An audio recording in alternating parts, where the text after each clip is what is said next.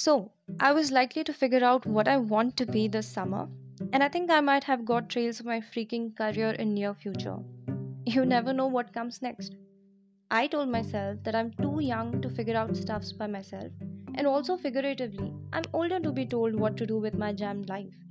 Of course, that we told before I get that jam on my Sunday breakfast table. Out of all that has happened to the society and the people, I'm uncertain about what is to happen in my life. I remember having said my parents that I'll make a path on my own and they don't need to meddle in between. But the truth is, I have absolutely no clue where life is juggling me and what awaits for me. But I'll never tell this to you, Ma and Pa. Presently, I'm working on the act of letting all puzzles arrange themselves in the right order on their own. I don't have time to put these stupid pieces in the correct manner. Till then, I can work on the other aspects of my life, like what am I having for dinner tonight? When am I gonna start doing yoga? Or how many days are to go for this week to end?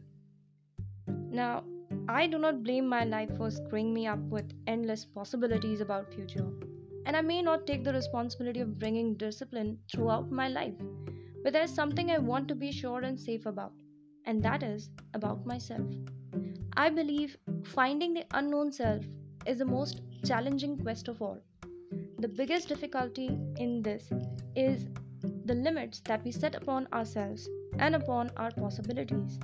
If we could let ourselves unshackle from our worst of self doubts, I'm certain we could trust our wings and take a beautiful flight. Today, however, I just want to thank all those people who kept believing in me, especially my family, who have been there for me throughout this lockdown period. We've missed our outings, our movie nights, and even more, our vacation, but we are happy to be together. So stay happy until life takes you on a mumbo jumbo play. Perhaps you'll get to learn something new, or get a fantastic story to relate on your next podcast. Thank you for listening. Have a wonderful Sunday.